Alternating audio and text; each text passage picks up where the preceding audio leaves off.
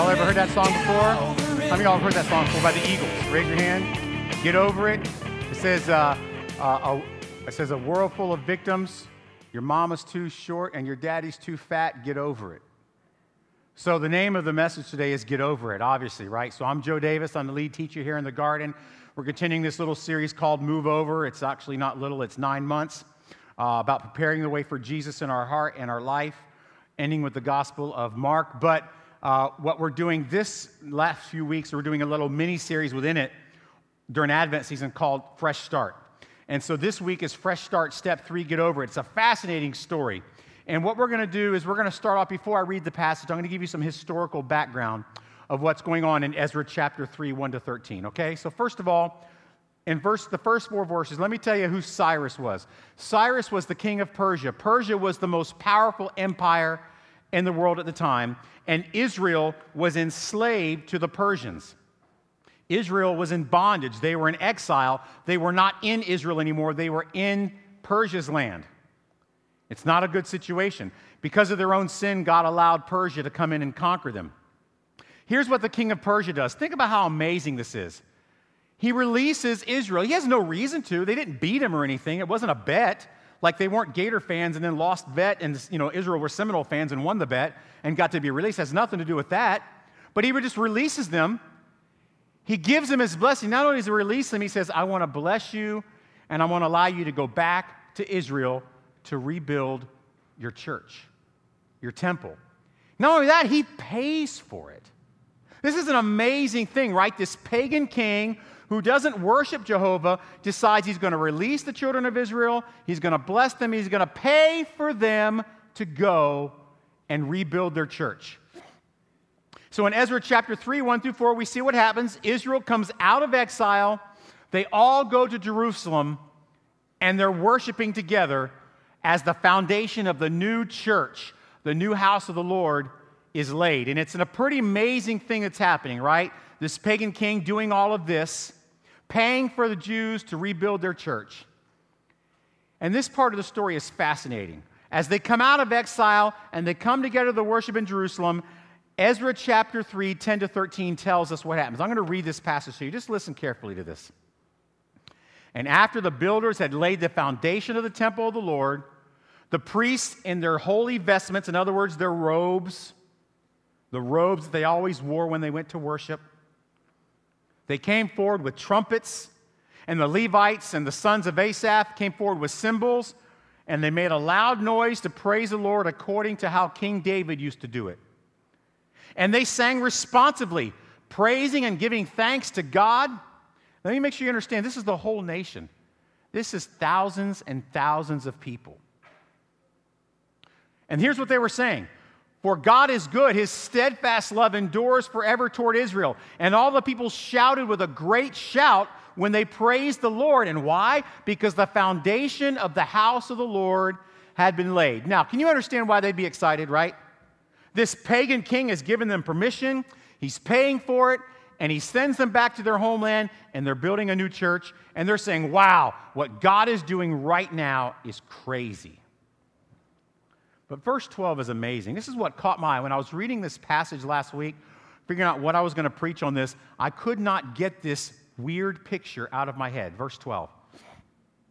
But many of the priests and the Levites and the heads of the fathers' houses, all of whom were old men, who had seen the first temple, they were crying with a loud voice when they saw the foundation of the new temple being laid, though many shouted aloud for joy, so that the people could not distinguish the sound of the joyful shout from the sound of the old guys crying, for the people shouted with a great shout, and the sound was heard far away. Isn't that weird? So here's what happens. The house of God is reestablished. Understand how it happens, right? A pagan king is paying for it. Crazy. A nation is worshiping, saying, wow, look what God has done. He has brought us out of our dark past, brought us to a new, fresh start. And then some old religious guys are weeping over the old house that they lost. They're crying. God is doing all this amazing stuff. Everybody else is worshiping, and all they can do is cry over the past. But the worship drowns out the weeping, which is a cool thing, but think about what God just did for them. Through a pagan king, what they have accomplished is credible. They're building a new temple, and the old people cry over the lost one. Notice that they were crying over the lost temple, not crying over their past sin that caused them to lose the temple. They weren't crying over their failures. They were crying over their past religious experience. Woe is us. There's this new thing that God is doing in this new temple, but we'll never be able to worship like we used to. Guys, is it just me, or is that kind of strange? Isn't that kind of like sick a little bit? It's almost immature. Watch this, in the theological side of it. Let me explain to you what God is doing in this passage, okay? A fresh start is a now thing, not a then thing. And let me explain. If our connection to the Heavenly Father was dependent upon the past or our past, can you imagine how empty that relationship would be? See, God's hand is a now hand. God's work is a now work. God moves in the heart of a pagan king so that God's people could worship him again. God restores the house of the Lord that was lost because of Israel's disobedience in the first place. God is, at this point, stunningly active at that very moment in ways that you would think would just blow everyone's mind. And for the most part, it did blow everyone's mind, except for some. And it's really strange, right? But they express this great sorrow over the past, that they can never worship like that again. Even as God is at that very moment restoring them and redeeming them through incredible ways. You know why? It's because they couldn't understand redemption. But God moved the heart of a king, God restored his people to worship, and they didn't understand that redemption is the catalyst for a fresh start. Here's what they didn't understand theologically about what God does and how God works. Okay, this is important for you guys to get this before we can get the devotional side. Redemption, your redemption, our redemption, is not about yesterday. Redemption is about now. And redemption is about tomorrow. Let me explain this theological concept of how God expects us to walk with him.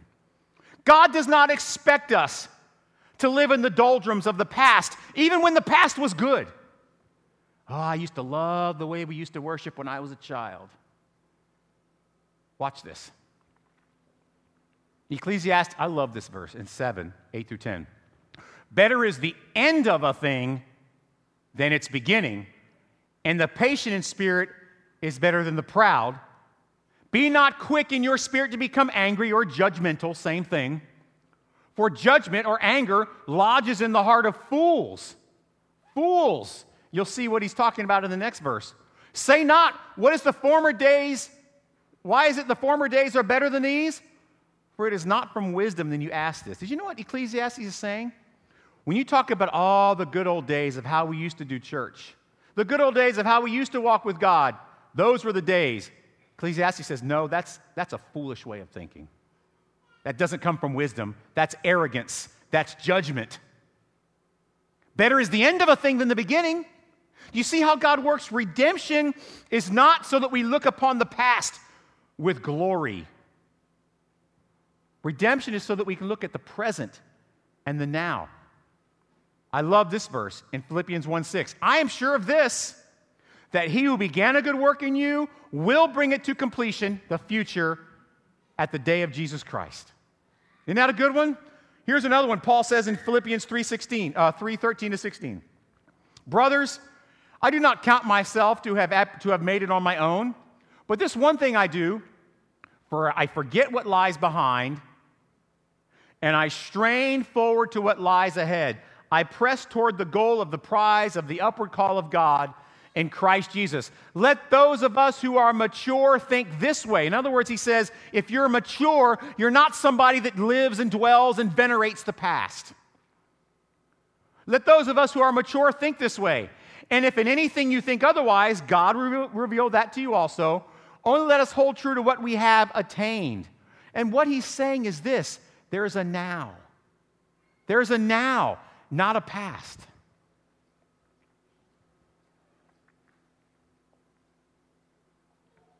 So that's the devotional side of this. Here's the question for you. Are you a prisoner of the past? You see, what I want you to understand is a redemption. If you've experienced a fresh start, if you've experienced a connection with Heavenly Dad, redemption is a reason to long for the future, not a reason to obsess over the past. If you are obsessed about what used to be, whether good or whether it's bad, then you are missing out on the amazing blessings of what God is doing currently, right now, all around you. Think of the old men in Israel. They were weeping while everyone else was worshiping. People were singing about this fresh start, and all they could do was reflect on their old worship and how the old worship used to be so good. It was so good, I'm crying that I can't do it anymore. And God is doing this amazing thing right in front of their face, and they can't praise. All they can do is cry.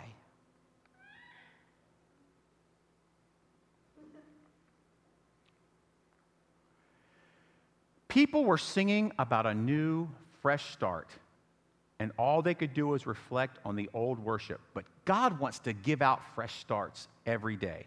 Let me explain. When you live in the past, you can't really expect the benefits and blessings of a fresh start. Because obsession with the past, and let me explain to you how we obsess with it. There's some ways where you obsess with the past. Past glory. Boy, I remember how good we were back then. Sometimes churches struggle with this. I remember back in the glory days of our church, we had all these people coming. We had all this type of stuff. It was great. Past glory. Or, man, when I was in high school, I was thinner. When I was in high school, I was a good football player. I was a good athlete. Glory days. You know what else we obsess about? And don't be offended by that. Okay, be offended by it. That's fine. Religious experiences. We obsess over past religious experiences like they are more magical than right now. Songs, liturgy, buildings and cathedrals. That's exactly what the old guys were crying about in Ezra. Is past religious experiences were so good, why can't today be like the old days? Well, you're not very smart when you ask that question, Ecclesiastes says. You know what else we can obsess about? Anger, bitterness, and lack of forgiveness.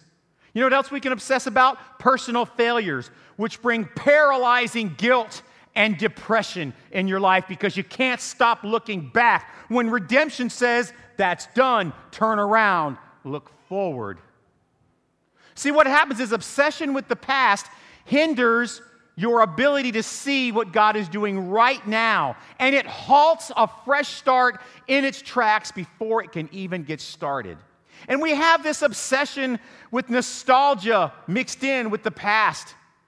It shows in our love for our music and our liturgy and how we venerate tradition. Listen, we venerate tradition oftentimes over God's word. I got news for you. Except for the cross and God's word, nothing from the past is sacred. Nothing. The cross and God's word, nothing else is sacred. Nothing. Oh, it might be good.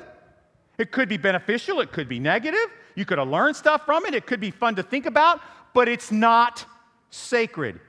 Hymns from 100 years ago, they're really good. They ain't sacred. Worship songs from 20 years ago, it can be really good. They're not sacred. The cross and God's word are sacred. 20 years from now, the worship songs we do now, they can be really good. They're not special. They're not sacred. What God is doing right now is sacred. The past isn't sacred at all, even though we really work hard to make it so, because we justify in our mind all the sinfulness in the past and we glorify what we think were the benefits. We need to shift our minds into realizing that what God is doing right now, what God is doing right now is what is sacred. Imagine what your connection with Heavenly Dad would be like if we could venerate the now more than we venerate the things from the past. Could you imagine if you thought of now as being better than all the good times in the past? Can you imagine how effective your connection with Heavenly Dad would be if you'd recognize that He is a God of now and not then? What if we loved this very moment with God, this one right here that we're enjoying, what if we loved this moment with God far more than any other moment in our past lives? What effect would that have on your ability to embrace a fresh start? Why would you want to go back? A little illustration. This is a great time of year to go to the post office. So last week I had to go to the post office to deliver some packages. It was a really long line, it was out the door, and I was waiting for like 15 minutes, and I got halfway up the line, and I realized, oh no, I don't have my wallet. And no, I can't ask somebody to hold my place in line because it ain't in my truck. So I get in the truck, I drive home, I come back, and the line is even longer than when it was when I first started. And I had to wait all the way through it again. Do you understand that the past is farther away from seeing Jesus face to face than today is? I don't care how good you think it was. It's terrible compared to what today is. Even if you're struggling in sin right now, if you know Christ, you are a day closer. And what is sacred is now. What is not sacred is the past, except for the cross and God's word. What effect would it have on our lives if we could venerate now more than we venerate yesterday? Because here, let me explain what grace is. Grace simply means fresh starts daily. And there's some theological concepts I'm going to weave into this to make sure that you understand. First of all, you know what grace gives us? New reasons and new ways to worship Him. New reasons and new ways. You doubt me? Boom, read that one. He put a new song in my mouth, a song of praise to our God. Many will see and fear and put their trust in the Lord. The very word new means new. It means not old. He put an old song in my mouth. That sounds terrible, doesn't it? He put a new song. He put a new reason to worship, a new reason to praise, a new reason to say, hey, past, we had some good times, but I'm moving on because now is sacred. You know what else grace does? Grace daily. And this is a powerful, powerful verse. It gives new experiences of mercy. You want some more proof that God is a God of now? The steadfast love of the Lord never ceases. His mercies never come to an end. They are recycled every morning. Is that what it says? They are new every morning. Great is your faithfulness, O Lord. Mercy is brand new every day. And if we can start to recognize that we no longer have to be a prisoner to the good times or the bad times from yesterday, but what we can venerate and realize is sacred is Heavenly Dad's connection with us right this moment. Let's just pretend, I know there's a long shot, this probably won't happen, but let's just say this ends up being the best worship service of your lives. Okay, let's just pretend. Tomorrow will be better. No matter how good it is today, tomorrow with Heavenly Dad is better than today. You know why? You're a day closer. Can you get your mind around that? And Tuesday will be better than Monday. Wednesday, you get sick. You're in a fight with your wife. It's still better than Sunday. Because we venerate and we make sacred what God is doing right now. Because we're a day closer to Jesus. And that is why I can say with extreme theological confidence, today with God is always better than yesterday. Today with God is always superior in our lives than yesterday with God. Why would you want to live yesterday with God? That's done. Today's where you are. Today is the day to live with God, not yesterday.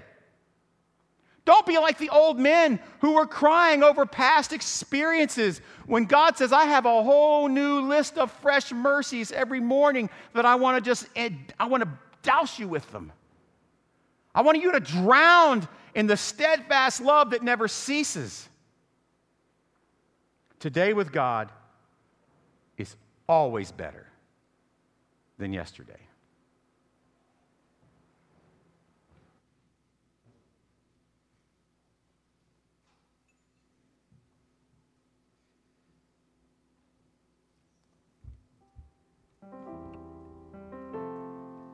Check. Hey everybody, I'm Kim, and yeah, and I have trouble with worrying and stressing, and really knowing that things are going to turn out the right way. And so I really want to make my fresh start that I'm going to give it to God no matter what, and trust in Him with all my heart and soul.